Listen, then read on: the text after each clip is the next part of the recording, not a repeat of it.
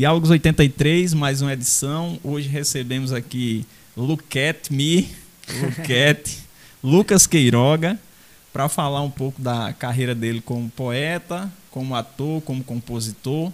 Cara muito jovem, mas que já tem uma expressão inicialmente local, daqui a alguns segundos nacional. Eita. E acima de tudo, qualidade.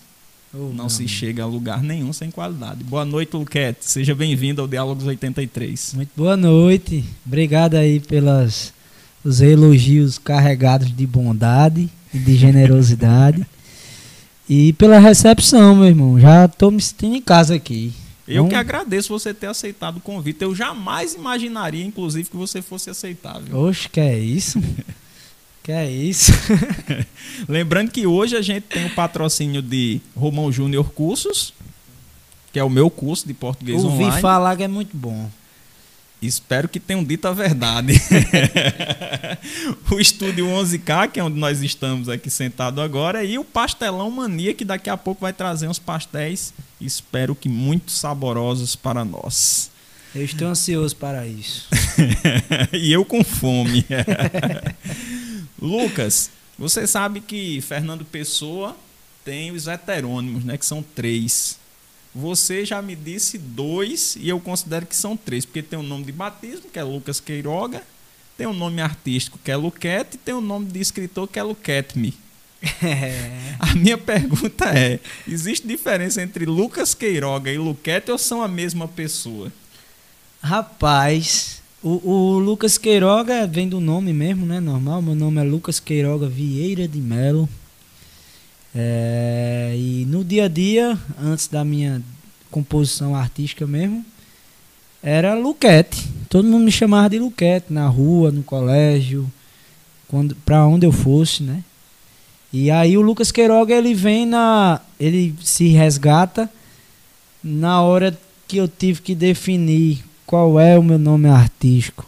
E aí eu coloquei Lucas Queiroga por, um, por uma indicação abençoada de, do diretor que eu tive, a pessoa mais importante do teatro paraibano, que é Roberto Cartacho, que está no céu.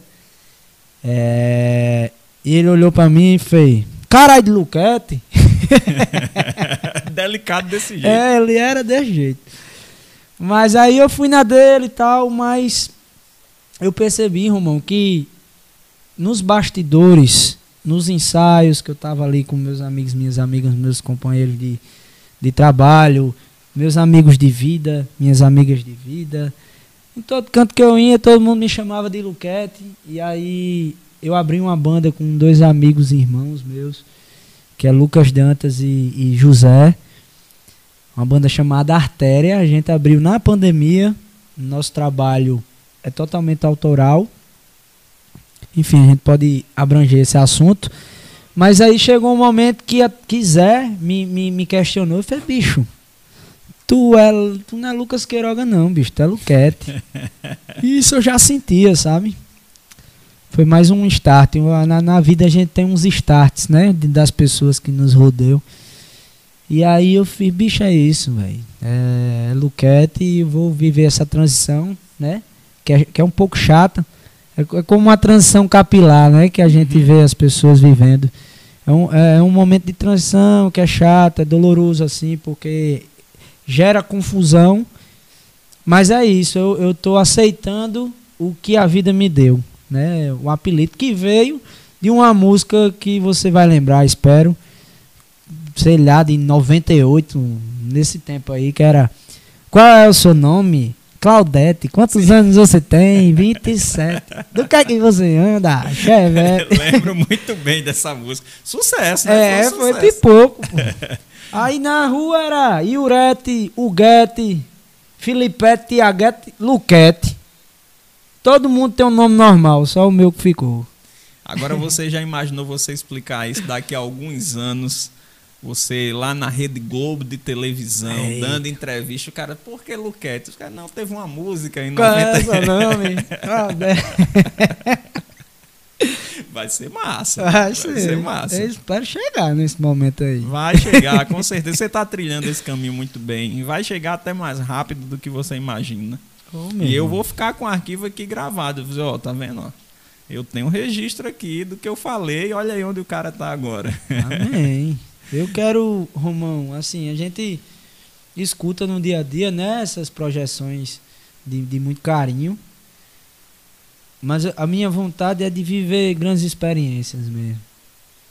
Grandes experiências. É viver momentos inesquecíveis e poder gerar isso. Coisa boa, né? Contagiar. Porque a gente contagia, né, bicho? Tanto pro bem quanto pro mal. É verdade. E poder contagiar coisa boa pro mundo. Quando Daniel teve aqui, Daniel Pina, acho que você conhece Daniel. Conhece não.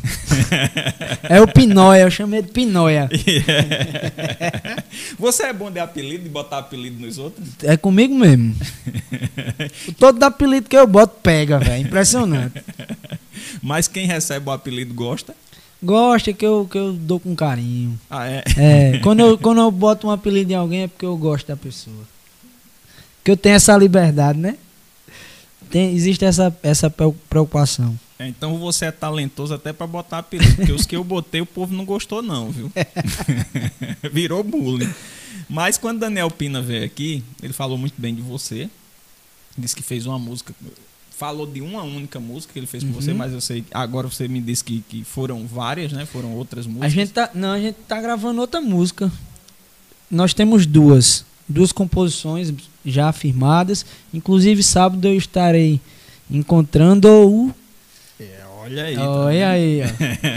Diante de um professor de português renomado. Você, você usou a colocação pronominal do modo mais difícil. Você usou uma colocação pronominal com uma locução verbal cujo último verbo está no gerúndio. Não é fácil de acertar.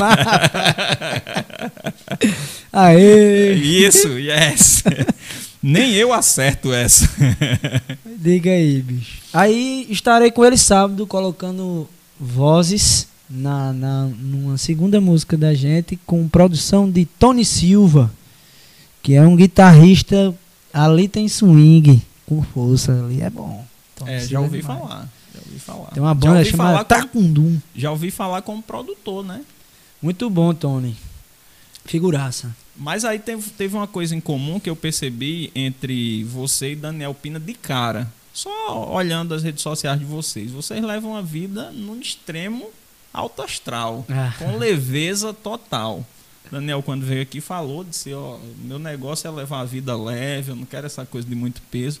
Mas me diga uma coisa, existe uma fórmula para encarar a vida assim, leve? Rapaz, é difícil, né? Eu acho que assim. É. É, é difícil, isso aí é difícil. Daniel, Daniel Pina é um, é, um, é um ser humano especial. Ele é um cara de grande coração. Ele realmente tem isso dentro da essência dele. É, eu sempre fui muito extrovertido, muito brincalhão, muito sorridente. Eu sempre tive isso. Mas eu acredito que, que esse segredo aí, Romão, é mais. É o exercício. A vida é um exercício, bicho, do que é bom. Eu acho o seguinte: se a gente vai malhar, a gente levantar um pesozinho todo dia, eu vou crescer o muque, né? Mas se eu reclamar todo dia, eu vou ficar bom nisso.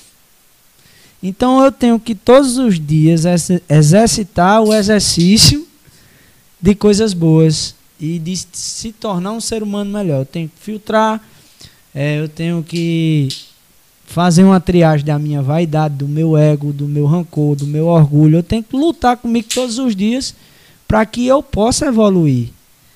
E, e, esse exercício vai fazer com que eu torne essas, essas virtudes que são conquistadas, torne isso hábito. Eu acredito que o amor ele, ele não fica naturalizado na gente. Eu acredito que sim, pela essência que nós temos como ser humano, mas o amor também é exercício, o carinho é um exercício.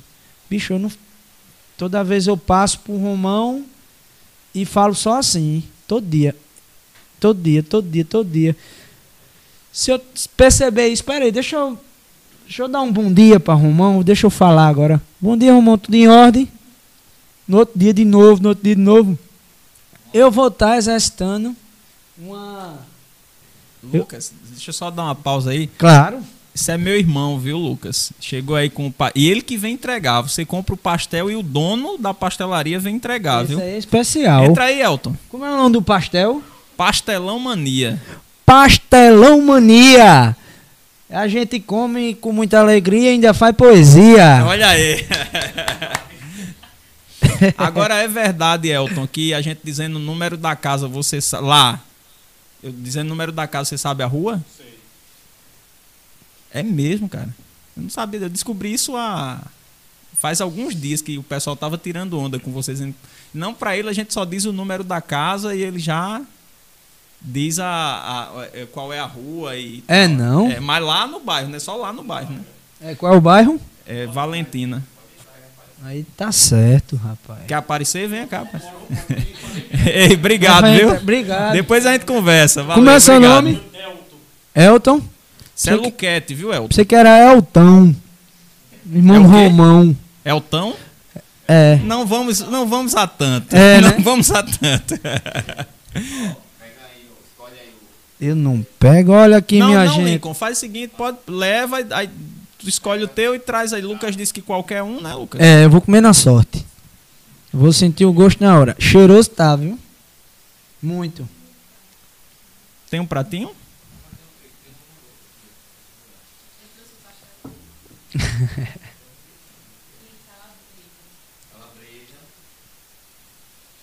Eita, a gente vai comer agora, Romão? Não, pode comer. Você quer comer agora?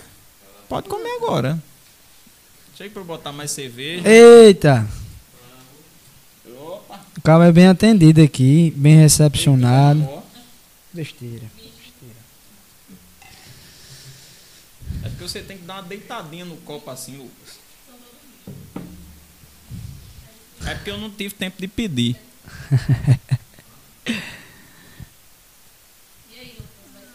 Tem, mas tem pratinho Eu vou aí, na Isabel? sorte. Tá. Eu não quero, Rapaz, meu, não quero meu agora Olha, não. eu cheguei aqui quando eu estacionei meu carro. Romão me recebeu com os braços pra cima. Lucas! Eu entrei, botaram cerveja numa caneca. Agora tem um pastel pra mim. Espero que esteja bom, viu? Vou dar lá mordida, abucanhada. Sabe que isso é igual o pastel da feira, né? A gente morde, morde pra encontrar alguma coisa, né? Vai mordendo aí até encontrar. Agora, Lucas, deixa eu lhe dizer, quando você pega um pastel, você dá logo uma batidinha nele pro recheio descer. Você sabia dessa história? É. Rapaz. Hum, Olha o refrigerante, Lincoln. é tá calabresa com carne. Bom demais, viu? Olha, Elizabeth. Pega um refrigerante pra tomar. Eu vim com a fome da moléstia. Foi, Lucas? Pô, meu irmão adivinhou então, ó. Tu é doido. Fica à vontade, viu? Não tem, não tem pra, tô de boa. Mas a vontade do que eu tô, fico nu. No dia que Daniel veio, só teve o comercial, não teve o pastel, não. Que ele veio no sábado à tarde, É. aí sábado à tarde tá fechado lá, né? Olha aí, Daniel. Se lascasse. Eu levo um pedaço pra tu? É, mas eu tô ligado que quando ele faz as lives dele lá, tem pizza. O Teve. pessoal manda pizza pra ele, né? Eu fui pra live dele. Eu vi. É. Não, rapaz.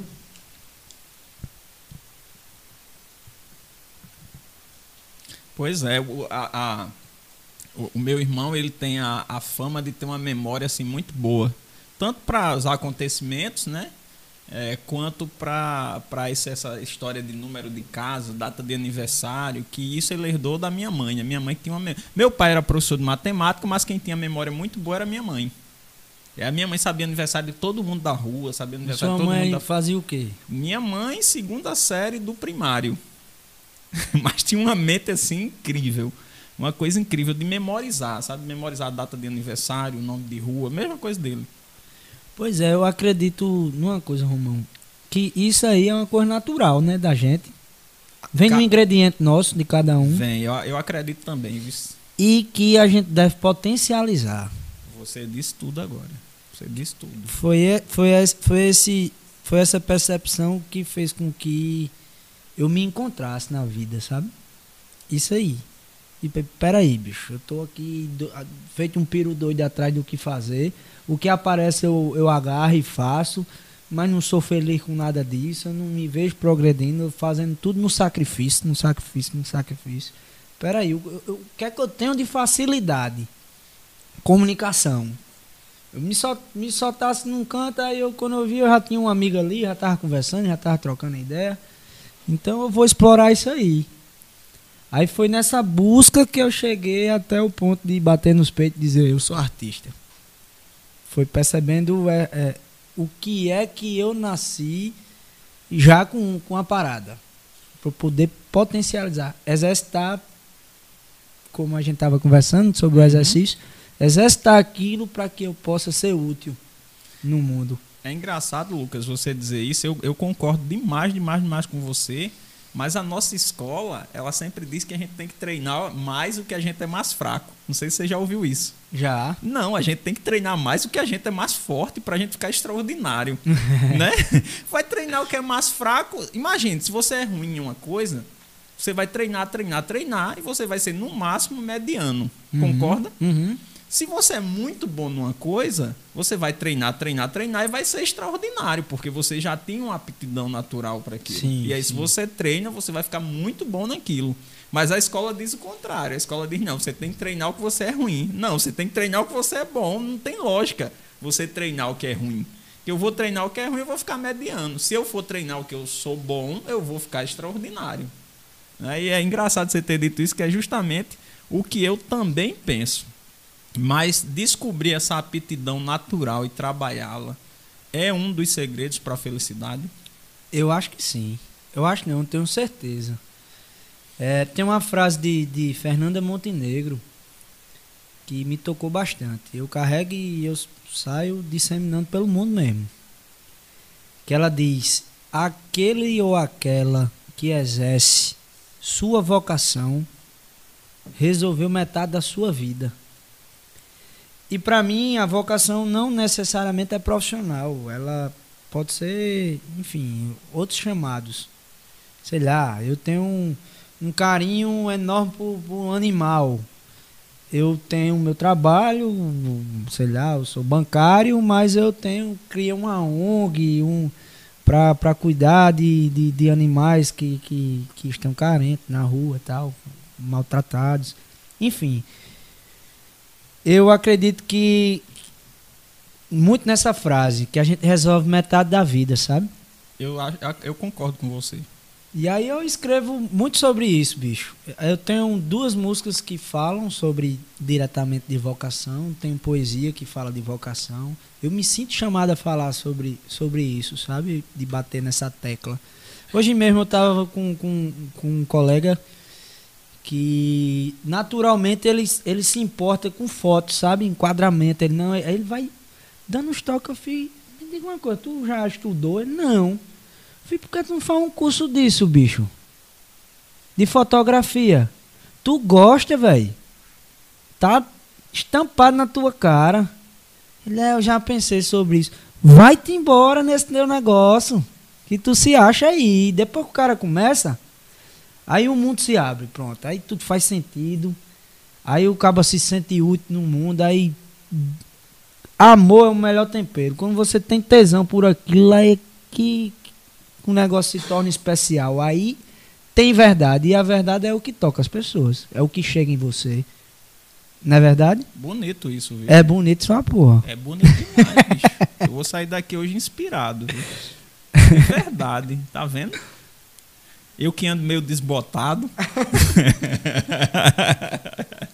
Essa pandemia. Aliás, acho que eu não vou botar a culpa na pandemia, não. Eu já vinha meio desbotado antes da pandemia. Eu não sei se você já passou por isso, mas a gente passa umas fases meio desbotado. bicho. A gente Passa. passa umas fases, meu irmão, não quero nada, não quero nada, quero ficar. Injuriado. É, é, jururu. Jururu, é verdade. É Não, mesmo? bonito negócio. Jururu é uma palavra bonita, já É, eu também acho. É como também bunda. acho. Eu também acho bunda, bu- independente do que significa. Mas Bunda. acho bunda, o cara chega a encher a boca, né? Pra dizer. E Romão? Rumão é bonito. Romão é um nome que dá vontade de dizer, bicho. É. Romão. Eu vim ali no carro, eu fiz Romão. Que nome da porra, jura tu? E quando eu era pequeno, ele tinha um carro de rolinho, rumão. É, mas Romão já foi gato de circo. Eu sofri bullying, rapaz, por causa desse Foi? nome. Já foi gato de circo. Foi um circo pra minha cidade e botaram o nome do gato do circo de Romão. Os caras do circo, pô. Cidade pequena, né? E eu, e eu ia pro circo todo dia. cara. Lá em Rio Tinto. Lá em Rio Tinto ia pro circo todo dia, todo dia, todo dia. Gosta de circo. Gostava, pô, mas também só tinha isso, né? Cidade Sim. pequena. É uma cultura que tá. É, infelizmente. Infelizmente, Infelizmente. Pesso- E, e- essa pandemia, o pessoal do circo. Artista É. sofreu pra caramba, mas o pessoal do circo sofreu muito, né? Porque já, já anda ali, né? É, já capenga já. Eu sei que lá em Rio Tinto chegou uma hora que eu já entrava no circo de graça. Eu fiz amizade com o pessoal, né? E aí já entrava os caras, não, tu durante a semana tu não paga não, paga só no fim de semana. Mas aí eu botaram o, o, o, o nome do gato do circo de Romão, né? E aí era uma onda, né? Porque quando tava no espetáculo, o gato entrava, os caras começavam a chamar Romão, todo mundo começava a rir porque sabia que era eu, né? E ficou nessa a história. Eu do- acho que tu entrava de graça porque tu dizia, eu sou o gato. É, deve ser. Eu acho que ele já me deixava entrar de, de graça pra ficar me sacaneando lá, né? Também tem isso. Eu tive apelido com força também. Tive, tive, Eu cara. tive com força. Mas eu nunca liguei não essas Não, mas tem aquela história que, que se o cara ligar, pega, né? É. Mas comigo eu não ligava e pegava do mesmo jeito, cara. Eu acho que tem umas pessoas que é fácil de pegar apelido, né, cara? Sim, sim. Não sei se você já percebeu isso. É, é. Lucas, além de Daniel, com quem mais você tem parceria? aí? Tu lembra assim, todo mundo? Rapaz, na música, eu entrei na música por causa de dois amigos que se chamam José e Lucas Dantas. José, ele é dos Gonzagas, tá trabalhando agora como diretor artístico de Juliette. É um cara já bem já completo de formação assim, sabe? Ele tem uma bagagem muito grande, um gênio um compositor assim fora do normal é nível nível ao seu é, é, é nesse nível aí Zé Ramalho é nesse nível aí Zé Zé é um Lucas monstro. Queiroga. não vamos devagar e aí foi um encontro muito divino bicho a gente se unir sabe e aí Lucas Dantas foi para um show meu de poesia, meu primeiro show de poesia, que se chamava Dois Dedos de Prosa. Era eu e minha amiga de teatro, Bárbara Azevedo, que é violinista. A gente fez essa parceria. E aí eu chamei Zé Neto, que é José, e Zé foi e levou Lucas. Aí ali eu conheci Lucas, de fato, nesse, nesse ele pôde ouvir minhas poesias e tudo mais. Lá também estava Johnny, que é um, um amigo que também foi me prestigiar, que é percussionista. Ali ele se juntou com Lucas na noite mesmo e vamos fazer um som junto. Foi um start para Lucas de dizer eu vou voltar para música. E aí eles encaminharam esse projeto e foi um start, um start para mim de união.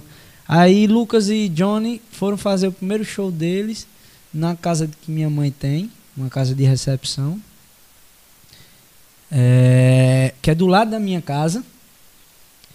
E aí, esse show, eu falei, não, vocês ensaiam lá em casa. Então, os meninos estavam lá em casa todo dia. E eu ficava ali de enxerido ali atrás, sabe? Querendo participar. Eu não sou cantor. E aí, eu comecei a rabiscar ali minhas coisas no contágio de Zé Neto. José a hora toda mostrando som, música nova, música nova, música antiga. Cada cipuada de música da gota, eu falei, peraí, eu vou, vou também. Então foi dentro desse contágio que eu entrei na música, na composição. E aí eu canto de enxerido, e eu acho que o povo tem que cantar mesmo. O que der, no, que der vontade de fazer, faça. Ah, mas o povo vai achar que eu não estou cantando bem. Homem, cante. Feche seus olhos e, e faça essa oração, que é uma oração, é você despachando coisa ruim dentro de você, a liberdade de você cantar e acabou. Quem achar ruim que ache. Quem, quem achar ruim não tem coragem de subir e cantar. A gente tem que cantar, tem que dançar, enfim, fazer o que sente. E aí estou, é- essa união chegou ao ponto de virar o Artéria, que sou eu, José e Lucas Dantas. Só música autoral. A gente não tem ensaio, a gente não tem música pronta, produzida. Zé foi trabalhar com Juliette, foi morar no Rio de Janeiro. Mas a gente ainda tem esse plano de juntos é, encaminhar o Artéria. Delivery de comunicação. Não é? É? Artéria, veículo de comunicação, delivery de arte nos ventrículos do seu coração. Que é a união de poesia, de música autoral, de teatro, de pintura, do a gente quer fazer juiz a esse nome, artéria. E eu não sei mais por que, que eu cheguei até esse ponto aqui da conversa. Mas não, foi. Tava, do... eu, eu perguntei para vocês. Ah, ah, sim, das composições, né? É. Das parcerias. Então eu tenho muita música com o Zé. Muita. É a pessoa que eu tenho mais música. É, Zé. Enfim, a gente criou uma dinâmica de composição muito legal. É, é, muito divino esses encontros com Daniel Pina. Eu tenho música com o Lucas Dantas que tá. Tenho duas músicas com eles, com, com o Lucas, muito boas. Tem uma delas que diz, tem uma frase que diz, tentar se entender ilumina tua ida. Que é exatamente falando da vocação e tudo mais. É uma música sobre o encontro. O nome da música é Encontro. E é sobre o encontro da gente no dia da poesia, do, do meu show de poesia. A gente escreveu sobre isso. Ô, Luquete, mas você tem alguma poesia de cabeça? Tem. Você, se você quiser dizer, fica à vontade. Aqui é o, o ambiente do dizer, viu? Então, pronto.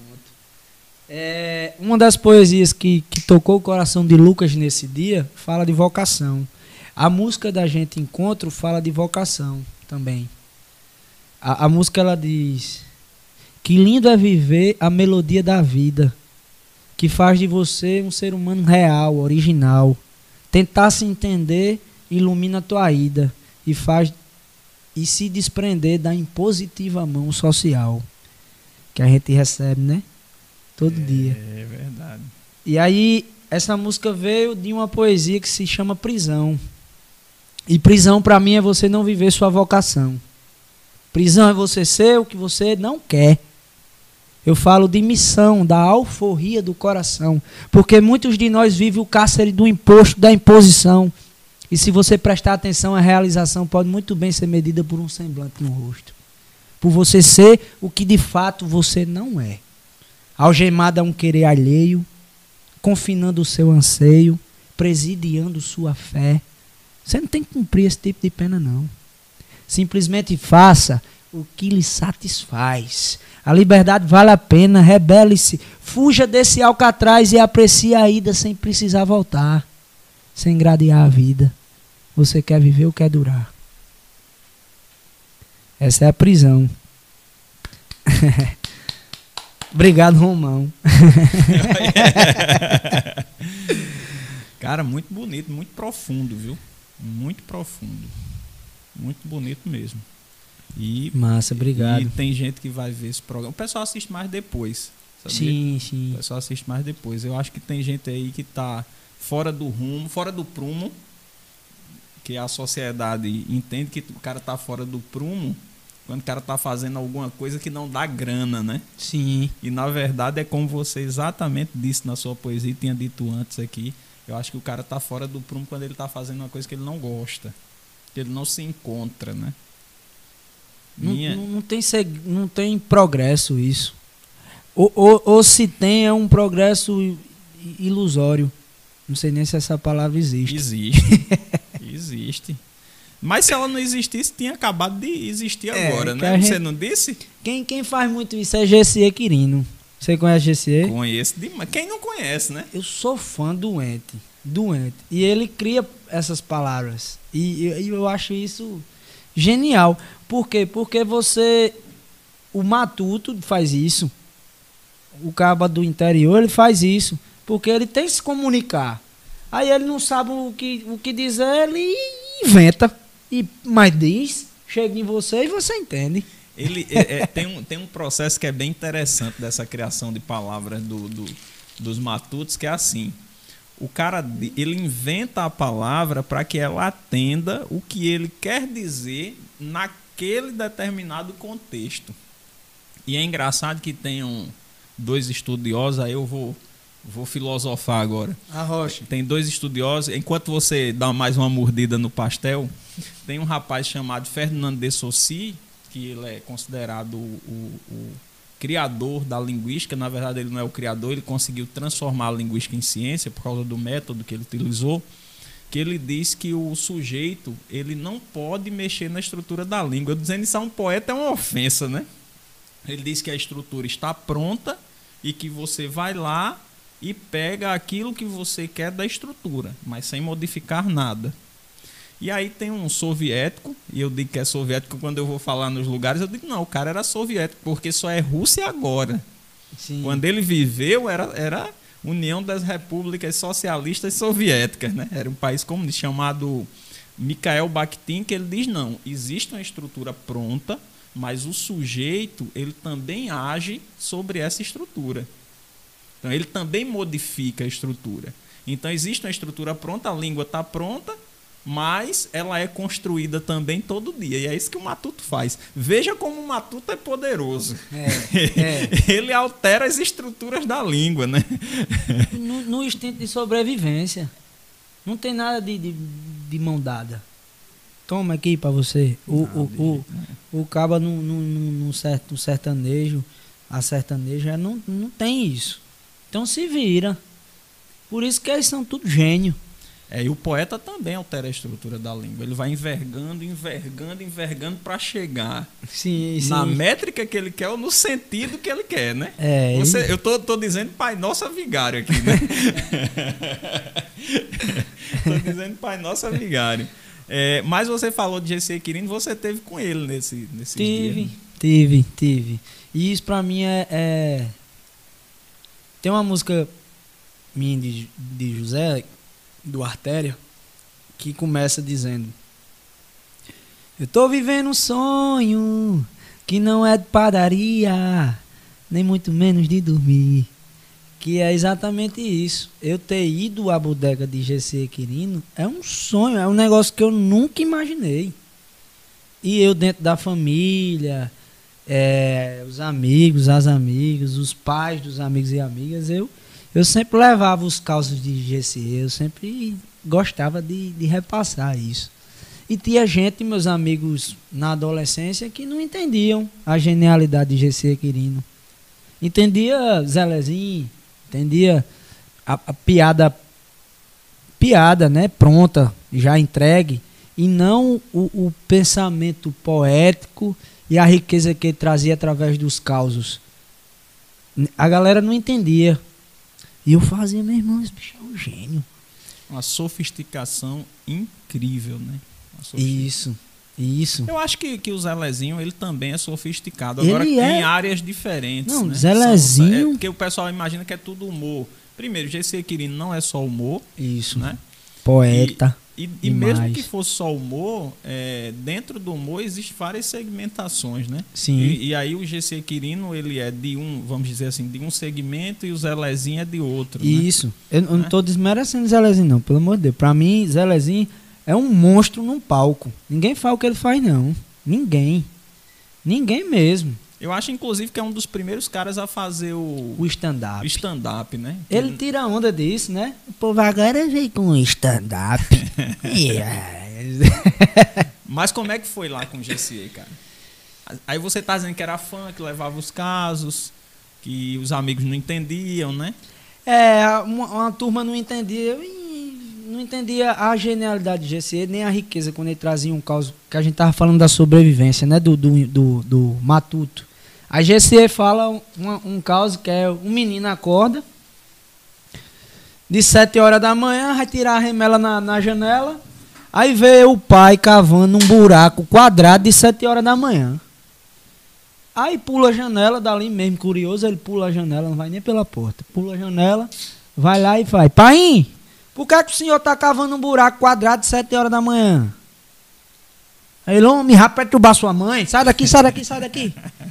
Aí ele vai, mas volta. E, pai, por que, que o senhor está cavando buraco de 7 horas da manhã, um buraco quadrado? Vá perturbar sua mãe. Aí ele vai perturbar a mãe. Mãe, pai, olha. pai mandou a senhora me dizer por que, que ele está cavando um buraco quadrado de 7 horas da manhã.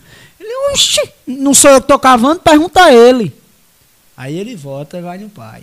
Pai, Manhã mandou o senhor me dizer porque é que o senhor tá cavando um buraco quadrado, sete horas da manhã. Ele, homem, não aperrei, não, sai daqui. Aí ó, a genialidade. Tá bom. Se fosse redondo eu sabia. Aí o pai para de cavar e faz. Era o quê? Não digo. Aí sai correndo. né? A genialidade da sobrevivência do. Se você não me disse o quadrado, eu também não vou é, dizer o redondo. Né? Jogou energia, fica aí. Não quer me dizer, tu fica na mesma, então. Fantástico. Mas como foi o contato lá com o GC? O cara é tranquilão? Demais, tranquilo? demais. Na, eu tive um segundo encontro mesmo. Na verdade, a, TV, a gente tava falando da, da Rádio Tabajara. Uhum. Eu recebi a oportunidade da Rádio Tabajara numa terça-feira à tarde, de duas horas da tarde, eu lembro disso. Por Raíza Miranda. Ela mandou uma mensagem para mim dizendo: Olha, GC vai estar tá aqui amanhã. Eu sei que você é fã dele. Eu queria uma homenagem. Escreva uma poesia para ele. E eu cheio de coisa para fazer parei tudo para fazer o um negócio. O filho tem até quanto para mandar? Até amanhã de meu dia. Feita tá, chega. Mas eu tenho que fazer. Aí fiz. Eu já tive contato com ele por causa dos meus pais que já conheciam. Mas dessa forma não, né? Artística não. Aí ele ouviu de surpresa, né? Durante a gravação ao vivo da rádio. E eu fiquei lá fora, quando ele saiu, a gente conversou, trocou uma ideia, tirou uma foto. Beleza, essa foi a primeira vez. A segunda, eu recebi um convite de Vitor Quirino, que é o filho dele e é produtor. Produtor de GCE. A Minto teve um aniversário de um ano do, do programa da Rádio Tabajara, que era o Fala Tu Juventude. E GCE esteve lá e eu fiz a poesia novamente para ele e fiz outras poesias também. Segundo encontro, o artístico. O terceiro foi através de um mechan que Vitor chamou lá na bodega dele. Foi um, um mechan lá para um restaurante. Aí a gente fez. E teve uma, uma situação porque eu estava nervoso, porque eu estava nessa distância né, da gente. E aí tinha uma tripazinha e ele foi comendo a tripa, foi comendo a tripa e eu nervoso para Pra... pra comer a tripa? Não, pra, pra fazer, né? O, o era um texto meu, Mechan. Então tinha, eu não tava com ele bem decorado, eu tava nervoso, sabe? Aí, no meio desse nervosismo, o GCE não engasga, bicho. Numa molesta de uma tripa. e engasgou, ele engasgou sério. Engasgou sério, ele ficou na minha frente assim, eu. Covid, né? Eu sem querer chegar perto dele, né, na distância, e fiquei nervoso. Aí ele passou uns 20 minutos para desengasgar, ficou tudo bem, graças a Deus. Aí a gente foi gravar, eu gravei nervoso, não tem energia não, fiquei preocupado demais. Aí depois, nessa última vez, eu tive esse prazer, esse privilégio de, de, de ir de novo à bodega de GCE, a gente fez mais dois mechãs, aí passou na TV Cabo Branco, TV Paraíba, dois sábados seguidos. E isso para mim não existe. Sabe, eu, eu, entrei na casa dele. Ele teve essa gentileza de dizer: Luca, vem cá. Me chamar de Queiroguinha. Queiroguinha. E aí eu fui, ele subindo na escada eu olhando dos pés à cabeça dele. Qual era o sapato que ele usava, se ele tava de meio não tava. Qual era a calça jeans, se ele tava de cinta, camisa o tamanho da camisa, assim, pela gola, o corte de cabelo. Eu fui observando ele todinho. Aí ele. aí ele foi no. no mostrou. A, ele mora em Itabaiana, uma casa bem antiga, cor mais linda a casa dele. E num quarto gigante, que é o quarto onde ele escreve. Tem até uma caminha de, de, de solteiro. Quando ele tá cansado demais, ele dorme lá mesmo. Aí ele mostrou onde ele escrevia e tudo mais. Aí eu fiquei perguntando, GC, tu dorme de que hora? Tu acorda de que hora? Tu almoça o quê? Você tá igual o menino que é, tá, o pai é. tava cavando buraco quadrado. Aí eu, eu, tive esse privilégio, né? E ele muito atencioso. Ele é um cara que tá aqui conversando com você, muito sereno, muito sereno. E ele tá com você aqui, aí ele percebe uma coisa ali, ele vai, se ausenta tira uma foto, já faz uma poesia daquilo. Escreve todos os dias. Perguntei à filha dele, Marcela Quirino. uma gênia, escreve com sua aguda também. E Marcelo ele escreve todo dia, ela, todo dia, todo dia se, se tranca no quarto e vai lá escrever. Aí lá que ele tem as inspirações do, do, da que ele vive em Itabaiana. Aí ele contou uma história e fez, rapaz, eu tava aqui escrevendo. Aí começou uma conversa de bebo vindo aqui pela janela. Aí me chamou a atenção, a janela dele, aquela janela antiga que parece uma porta. Ele disse que escanteou a janela assim, aí ficou olhando de cima para baixo. Três bebos. Aí um pegava e fazia. Rapaz, o político, o político corrupto mais decente que existe nessa Paraíba se, se chama Ricardo Coutinho. Ele ouviu. Aí o outro, é o quê, homem? É, é, roubou, mas botou estrada na Paraíba todinho, caba anda viajando, chega da vontade de viajar. Isso ele escutou, de verdade. Aí o outro pegou e fez, deixa de conversar merda, rapaz. O político corrupto mais decente que tem na Paraíba se chama Casta Cunha Lima, rapaz. Você não viu não um espetáculo na capital, João Pessoa, um dinheiro voando do prédio, voando e voando. voou até... Voou até pastel. Voou até pastel. Aí disse que o terceiro pegou e fez. Homem, pelo amor de Deus, deixem de conversar merda, vamos falar de priquito. a conversa dos bebos, que é o que a gente vê no dia a dia. Uhum. Aí ele fez, Lucas, eu não estou tirando nem botando. Eu estou reproduzindo a realidade. Que os cabas não tem o que conversar e conversa. É, mas conversa de bebê é isso mesmo. Tem, é. De vez em quando rolam umas filosofias também, rola do jeito deles. Mas, mas rolam umas filosofias. ô, ô, ô, Luquete, mas aí tu disse que fez uma, uma, foi, fez uma poesia para ele e Fiz. tal. Mas tu lembra ainda, assim, de cabeça? Lembro. Olha. Tá vendo? mas tenha calma, fica à vontade aí, não se preocupe não. Não, tá em ordem, posso dizer? À vontade, eu tô pronto. Então, quando eu fui escrever em homenagem a ele, eu, eu quis mostrar um pouco dele, ser um pouco dele, sabe? Usar um pouco da linguagem dele. Foi inspirado nele e para ele que eu fiz. A poesia chama-se Tu Soi. Eu, fui, eu vou falar de Gessie querido, eu tenho que só elogiar. Aí foi só elogio. Aí diz assim: Tu soi um ventilador ligado no 3. Tu sou o primeiro pão francês, o primeiro. Tu sou um travesseiro encostado numa quina de parede azulejada. Tu sou alívio de uma mijada. Tu sou menstruação para quem espera a sua chegada. Eita. tu sou um caminhão de álcool em gel capotado na minha calçada. Tu sou um pão enfregado na graxa da cabidela. Tu sou creme crack, queijo coalho, goiabada, mortadela. Tu é a alegria de abrir a geladeira e ver uma bacia de siriguela. Tu sou uma paisagem bela. Tu sou a surpresa de um pavão. Tu sou uma cor que todo mundo tem, a boca preferida do fogão.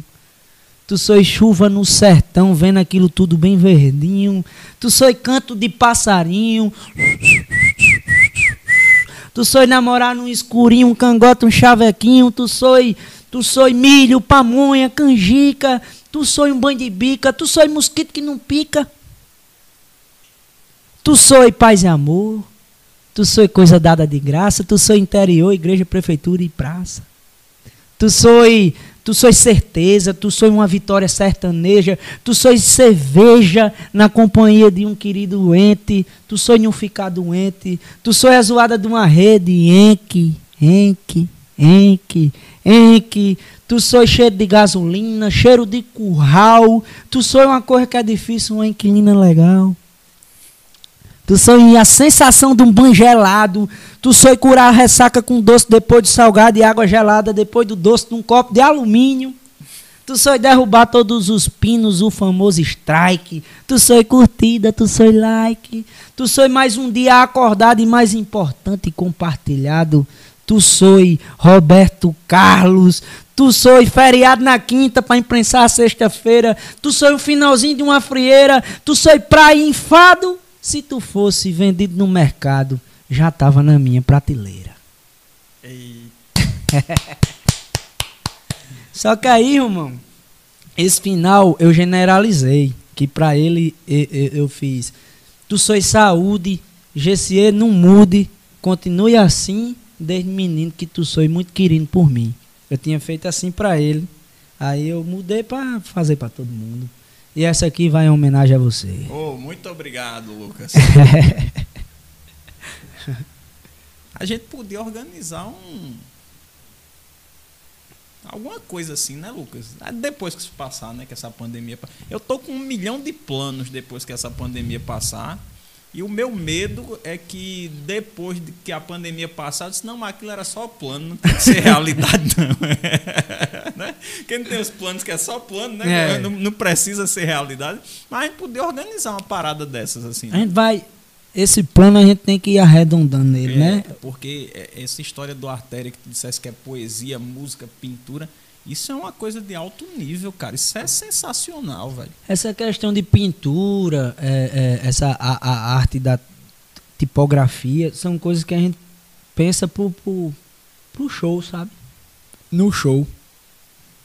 A gente tem várias ideias. Eu não, eu não vou rasgar porque Não, tá certo, Né? tudo bem.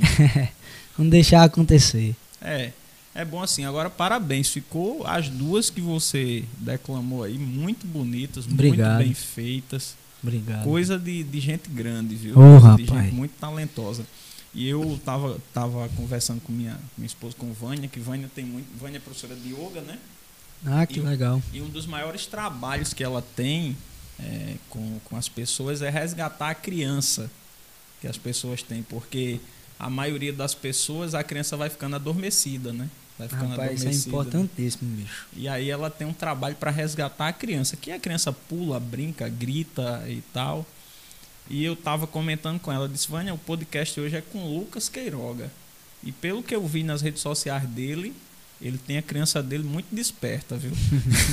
ele não precisa que ninguém desperte a criança dele, porque tá ali. Oh, que massa. E isso é muito, muito bonito, muito bom, sabe, Lucas? Você tá de parabéns. Além do, do extraordinário talento que você tem, essa maneira como você faz as coisas, né? Essa maneira, com uma palavra até que a Adeildo Vieira usa muito, né? Essa, essa, essa maneira brincante como você faz, torna tudo mais belo, mais bonito, né? Você realmente tá de parabéns. É, As duas que você declamou, maravilhosas. Vai dar um corte bom, hein?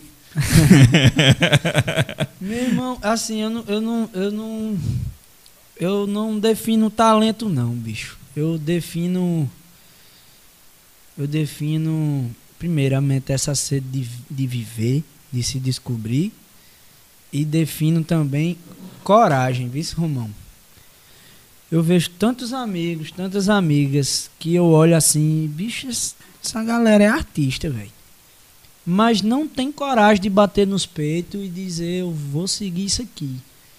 E exatamente porque não quer despertar a criança que existe nelas. Se pedrifica e segue no cardume da imposição social. O que é que eu tenho que ser, né? Tenho que casar de tal forma, dessa forma, anelzinho no dedo, isso, isso, isso. Se- segue um vai, vai dando cheque no, no, no, no checklist. Checklist social, né? É, vai dando cheque ali, só existe uma forma de viver. E tenta cumprir aquilo pra. Não sei, não sei se é aceitação ou não sei se é. Não sei, acha que existe essa receita pra vida, não sei. Não sei, eu- sei que muita gente que escuta isso não digere nem entende o que eu quero dizer. E eu também não sou dono da verdade, não. Mas sobre isso aí eu tenho uma convicçãozinha. É, bem, se você viver sua vida, não pelo que os outros disseram, mas pelo que você acha que deve viver, então já, já, já tá né? É. meio caminho andado, É. aí, né? É. Já tá meio caminho andado. Tem, tem umas coisas assim bem interessantes que a gente fica sempre pensando que é imposição social, né? Imposição social, mas o que é imposição social? Às vezes a imposição social é fazer o que os pais querem, né? Sim.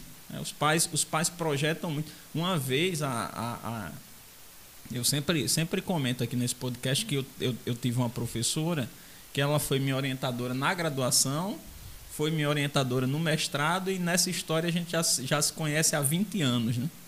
E ela fica muito impressionada que tem coisa que ela me disse há 19 anos que eu lembro até hoje. Marca, né, bicho? É, e tem uma coisa que ela me disse assim nas orientações, eu dizendo, não, é porque às vezes os pais querem que os filhos sejam iguais a eles.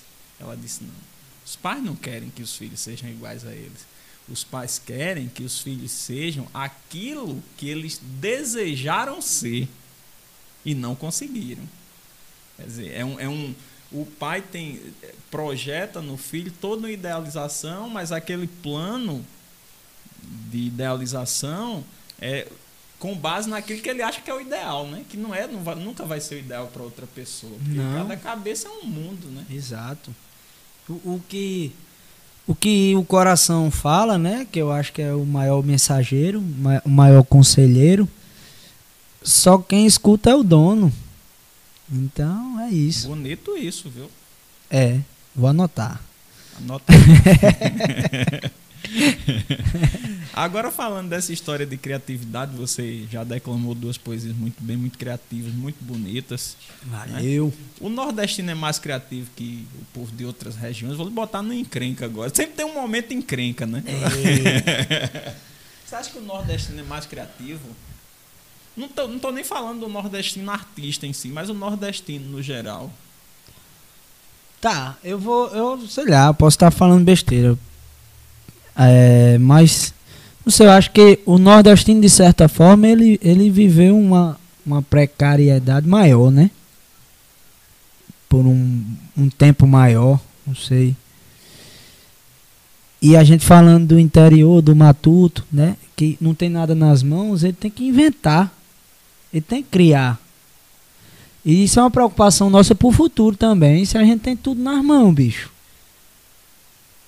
A gente vive, eu, eu, eu digo a gente porque eu, eu vivenciei isso. Quando eu nasci, não tinha na, na minha redondeza, não tinha celular, não. Não tinha. Com, com 10 anos e 9 anos eu tinha um computador lá em casa que a internet só pegava no final de semana, que era, né? era que fazia zoada. Enfim, a gente pegou uma evolução muito rápida, né, bicho? Hoje eu, eu tenho um, um, celular que preciso nem de TV nem de computador, não. Eu resolvo tudo nele. E, e, e eles dão um relatório pra gente do tempo que a gente tá com ele. Ele dá dois tabefes na cara do cabo assim e fala, olha mané de bota. Tu tá oito horas comigo aqui, bicho. Vai viver, cacete. Isso gera ansiedade, isso gera, sei lá, dor de cabeça, vista. Enfim, coisa que a gente não consegue nem enumerar, que a gente não sabe. Eu não sei. Então, acho que. É, bicho, eu tô prolongando não, a conversa. Não, né? não, fique à vontade. A gente tem todo o tempo do mundo, não se preocupe. Mas Deixa eu só eu perguntar acho... uma coisa a Elizabeth. Tem live junina hoje? Não. Não, então tem todo o tempo do mundo. Pode ficar à vontade, Lucas. Enfim, eu, eu tô, cheguei nesse assunto, né? Andei demais na, na, na ladeira aí. Porque eu, eu sei, Mas eu acho. andar, porque o interessante é a caminhada, viu? É, né? eu acho que o nordestino ele tem, ele tem, ele tem esse lance de se virar demais, né? Se for no Ceará, meu amigo, é impressionante. A turma é, é, é muito criativa, bicho. Muito cômica. Eu, eu, não sei explicar isso, mas eu acho que isso tem a ver também, essa, essa sobrevivência, a malandragem do caba. Né? Se você pegar um menino da capital e um menino do sertão e botar os dois juntos, o menino do sertão dá, nó dá um nó nele assim no, no, meio da rua. Dentro de casa não, mas no meio da rua, o menino com oito anos vai, vai tirar leite de vaca, vai buscar boi, vai fazer isso, vai fazer aquilo. Sabe de muita coisa. E o raciocínio também parece que é mais rápido, né? A malícia, aquela malícia. É, é a malícia. É malandro. Né? Eu, eu acho que isso tem a ver. Eu lembro que, que uma das vezes que eu fui para Rio Tinto, tinha um cara cobrando um leite de cabra ao outro. Bicho, paga meu leite de cabra, bicho, tá, ainda tá devendo um litro de leite de cabra, tu ficar devendo, naquela importunação. Né? O cara disse, rapaz, eu já te paguei tal dia. Não sei o quê. Lembra naquele dia, não dentro do carro, ele disse, eu tô falando de dinheiro, viu? tá vendo aí? Desse raciocínio rápido, o cara queria dizer que tinha pago Uhum. O, o dinheiro, dentro, aí o cara já levou e disse, não, eu tô falando de dinheiro aqui. É, esse cara é malandragem. É, rapaz, é impressionante. Não, que- pronto, a poesia Patativa do Assaré é um caba do interior. Gênio, não sabe ler nem escrever, analfabeto como diz, como diz GC, analfabeto de pai, mãe e parteira. E o caba ri- rimava tudo metrificado, a cor mais linda do mundo. Impressionante isso. Braulio Bessa. Você conhece Braulio Bessa? Braulio Bessa coloca Patativa do Assaré como um pedestal, o Pelé. E é. E é. Então, sabedoria de vivência, de essência também, né? De sentir uma cor que bate dentro do cabo que ou ele põe pra fora ou ele fica doido. Que é uma coisa que eu sinto, eu não, eu não, eu não, eu não preciso ouvir. Lógico que a gente recebe, contagia, massageia a gente, ouvir elogio, ouvir uma crítica pesada, é, é, que fura mesmo. Também contagia, por mal a gente fica batido. Mas eu não preciso disso para dizer se vou viver ou não da arte. Eu preciso fazê-la, senão eu endoido. Né? Então, a gente volta pra vocação. É, é verdade. Ô, Luquete, o orgulho de ser nordestino vem aumentando nos últimos 15 anos. Eu não sei se eu sou mais velho que você, eu não sei se você alcançou essa época, mas houve uma época que o pessoal tinha vergonha de dizer que era nordestino. E hoje a gente tem uma Luquete, a gente tem um, um Chico César, que eu considero Chico César. É uma injustiça dizer que É Chico. César é paraibano, né? Chico César é um cara do mundo Ele que é- nasceu aqui. Mas ele preserva muito. Sim, aí ele, ele levanta uma bandeira do, do- do- de ser paraibano, ser nordestino e tal. Mas isso não era muito comum. Sim. Ah, no- no- não era comum que eu digo as pessoas, certo? É, que, que moravam aqui, que tinham nascido aqui e, e, iam morar Rio de Janeiro, São Paulo. Eles queriam fugir disso, né? é, eles não queriam admitir que eram nordestinos, né? Isso é a aceitação social. Né? A gente tem uma luta muito maior hoje contra o preconceito, né? Na, mais mais para trás, não. O nordestino ia de cabeça baixa. Tá certo, senhor, doutor, né? Ti- Existia isso. As pessoas aceitavam é, serem tratadas de forma inferior porque queriam um espaço. Então, não, vou pisar em ovo aqui, vou aceitar o revés que vier para eu chegar onde eu quero, para eu ter uma progressão, para eu sair de uma miséria. Então, tem, tem, tem esse lado aí também, né? Mas você acha que o orgulho vem aumentando, o orgulho de ser nordestino? Vem porque eu acho que a tecnologia também nos ajuda, nos dá holofote. Sabe, muita gente que, que, que, que ninguém, que poucas pessoas iriam descobrir ou pegar no braço e dizer, vamos para lá, para onde o negócio funciona, né? São Paulo, Rio, vamos girar. Tem um programa aqui para tu pegar na mão um agente. Isso é meio, é, é, é um pouco escasso. Hoje a gente tem um Instagram, um- uma rede social onde a gente se projeta sem precisar de ninguém pegar na nossa mão. Então isso nos ajuda também, o, o Nordeste. Uma Ju- Juliette, para mim, é uma grande representatividade que mostra na sua essência uma vontade de, de jogar lá o holofote para o Nordeste também. De dizer, ó aqui o que a gente tem. Eu acho que ela tem esse propósito e que ela vai cumprir isso. É o que eu espero, é o que eu sinto também. E esse orgulho aumenta, a gente sente através dessa aceitação de, de, de, de Juliette. O filme Bacurau é outro, é outra coisa que deu um holofote para o Nordeste, sabe? Tem, tem um ator de Cajazeiras, Tardelli Lima. É, não sei se você conhece. Tardelli é um gênio. Tardelli é foda. Ele tá na- gravando a novela das sete, vai dar um show. Vai dar um pipoco dentro do Brasil, ele merece isso. 20 anos de teatro, rodando de, de cidade em cidade, montando teatro de rua. É, fazendo palanque e, e desmontando e texto decorado e botando pra torar. Fazendo um teatro de essência mesmo. Que foi o prefeito de Bacurau, Tardelli. Eu não sabia o nome dele. É, Tardelli, siga ele, siga ele. Você vai, você vai gostar muito. Entrou na poesia na, de forma interpretativa, você, a gente falou, né, sobre poesia, interpretação e tal, de, de fugir da declamação. Tardelli é a interpretação, é ator. E é, é muito bom os vídeos dele. Os vídeos dele são muito bons, muito, muito, muito mesmo. Tardelli, enfim, tem muitos nomes. Tem muita gente aí que tá ganhando holofote pela tecnologia. Luquete, arroba Luquete. É, isso aí. Sigam. Vamos embora. Enfim, eu tenho, eu tenho poesia sobre orgulho nordeste. Então, simbora. Posso acunhar? Acunhe? Essa minha mãe gosta. Essa minha mãe. Então, Eu gosto dessa. você disse que sua mãe é, é- tem um, É um gosto muito refinado, né? Eu não queria dizer crítica para você não ficar É. mal com ela, mas ela- você disse que ela tem um gosto muito refinado. Então, essa deve ser o estouro da boiada. É, é mascote o nome. Eu começo fazendo a pergunta. E se o Nordeste tivesse um mascote? Seria um calango, um jumento ou um caçote? O calango resistente ao sofrimento perde um pedaço do rabo, mas recupera com o tempo.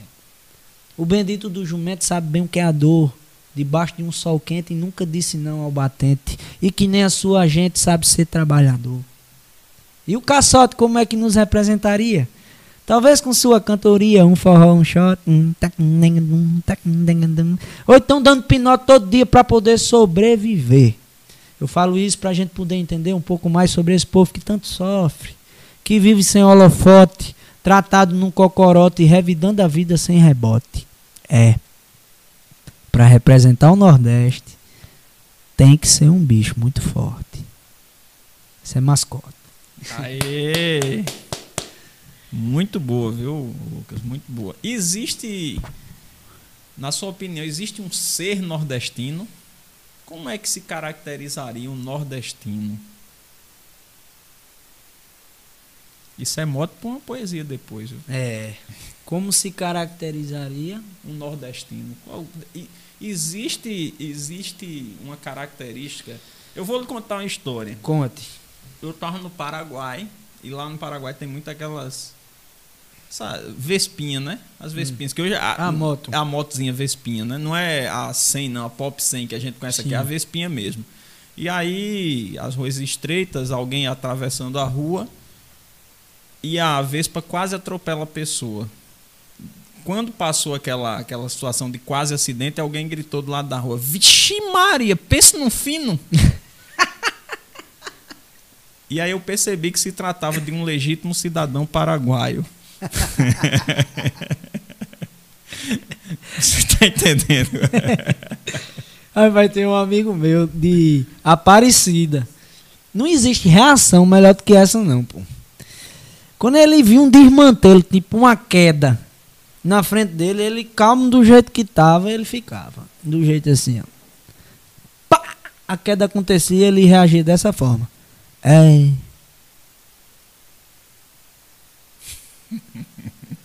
Olha a reação do cabo, bicho. Aí o bicho dava uma mordida num pastel desse, de Elton. Aí o pastel bom que só a porra ele fazia. É. Isso explica muita coisa, bicho. É que nem. Aí tem, tem outra expressão que nem de um matuto. Tá! Já disse, precisa nem falar mais nada, não, pô. É o nordestino. Eu não sei se, se na tua época tinha essa brincadeira que. Isso é tipicamente nordestino, cara. Eu não vi isso em lugar nenhum do mundo. O cara. Inclusive, uma coisa absurda, né? Na, na minha época tinha isso. O cara passar e você fazer assim. Dar o. o- Não, tem um assobio, né? É, é. Eu não vi isso em nenhum lugar do mundo, cara. Nenhum lugares do mundo. Eu não vejo mais, inclusive. Acho que é uma coisa da minha geração, essa, essa história do, do passar. É. Passar o dedo lá onde as costas mudam muda de nome, como de GCE, né? Como de GCE. Lucas, Luquete, tem, tem poesia de despedida? Tem algum que você escreveu assim? Teve um, um, caso aqui com Daniel Pina, inclusive, que ele disse: Rapaz, eu escrevi uma música para um. Não sei se Lincoln lembra dessa. Escrevi uma música para um romance que acabou e tal. Eu tava muito mal, não sei o que e tal. Aí eu percebi que eu não vou nem pedir para que você cante. Ele disse: Não, dessa vez não, na próxima. Mas se você tiver alguma coisa aí de despedida, ou de bem ou de mal, não sei se você lembra. Despedida? É. Se não lembrar, você manda outra aí que você lembre também, não tem. Eu fiz. Ah, o, o, último vídeo de poesia que eu fiz, eu escrevi, eu escrevi sobre saudade. Pronto, pode ser. Pode ser? Pode, ótimo.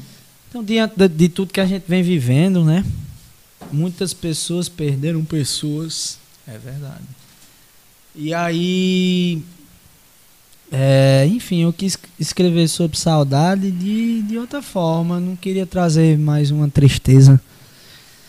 É, não queria fazer com que as pessoas que perderam pessoas escutassem uma poesia sobre saudade e ficassem mais tristes do que estavam. Aí eu escrevi assim: Saudade é o sentimento que nos dá a certeza do que a gente gosta mesmo assim, enfregado no nosso focinho. É o amor se dizendo resposta simples assim. E a saudade é difícil de entender. Porque às vezes dá vontade de sorrir. e às vezes dá vontade de sofrer. É ruim a dor. Mas amor que é amor tem um tiquinho de doer. E na verdade tem que ter. Para poder fortalecer. Porque se a vida fosse só sorriso, Romão, dava dor na tábua do queixo. Se tem a dor do na... se tem o choro do nascer, tem o choro do morrer, é o choro do aprender, faz parte do contexto, faz parte do viver, dor do parto e dor da partida.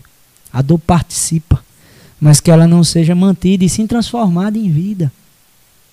Aí vem aquela pergunta: e aquele e aquela que partiu? Oxe, quem foi que disse que sumiu? É parte perene de mim, é água também desse rio. Eu choro e rio, relembrando as histórias e honrando as memórias, dando vida à sua morte. Tudo aquilo que, que vivi na sua passagem, as coisas boas, eu carrego na minha bagagem. E as tenho como porte. Faz parte do meu passaporte. Saudade nos deixa mais forte. Eita! Luquete, muitíssimo obrigado, viu? Você é uma simpatia, oh, um talento e vai ficar registrado aqui o momento, um momento muito agradável. Fico muito feliz pela sua presença e obrigado mais uma vez por ter aceitado o convite. Eu que te agradeço, Romão, por toda a simpatia, acolhimento. Eu tô aqui, falei que só a gota porque foi bom demais. Me senti à vontade. é, e massa demais, bicho. É muito importante pro artista ter esses espaços de externar nossas coisas de, de poder ter essa vivência de entrevista, de conversa, de bate-papo. Porque se a gente progride, eu, eu vou ter que viver isso em outros cantos. E por que não viver aqui, né? Do lado de casa, com os meus. Então, que, que a gente possa, nós que estamos seguindo o que a gente gosta, que você está fazendo isso que você gosta. Né? Junto com o Lincoln aí. Eu Você disse, me disse isso. Eu disse a Lincoln que ultimamente eu estou trocando dinheiro por tranquilidade. Olha aí. Olha aí. Então aqui dentro tem um segredo da verdade. Então desejo para todos nós sucesso. E o sucesso é a realização, é a tranquilidade do nosso coração. Obrigado, tá? Obrigado você, Lucas. No bufete. Lincoln, hoje tem foto, né?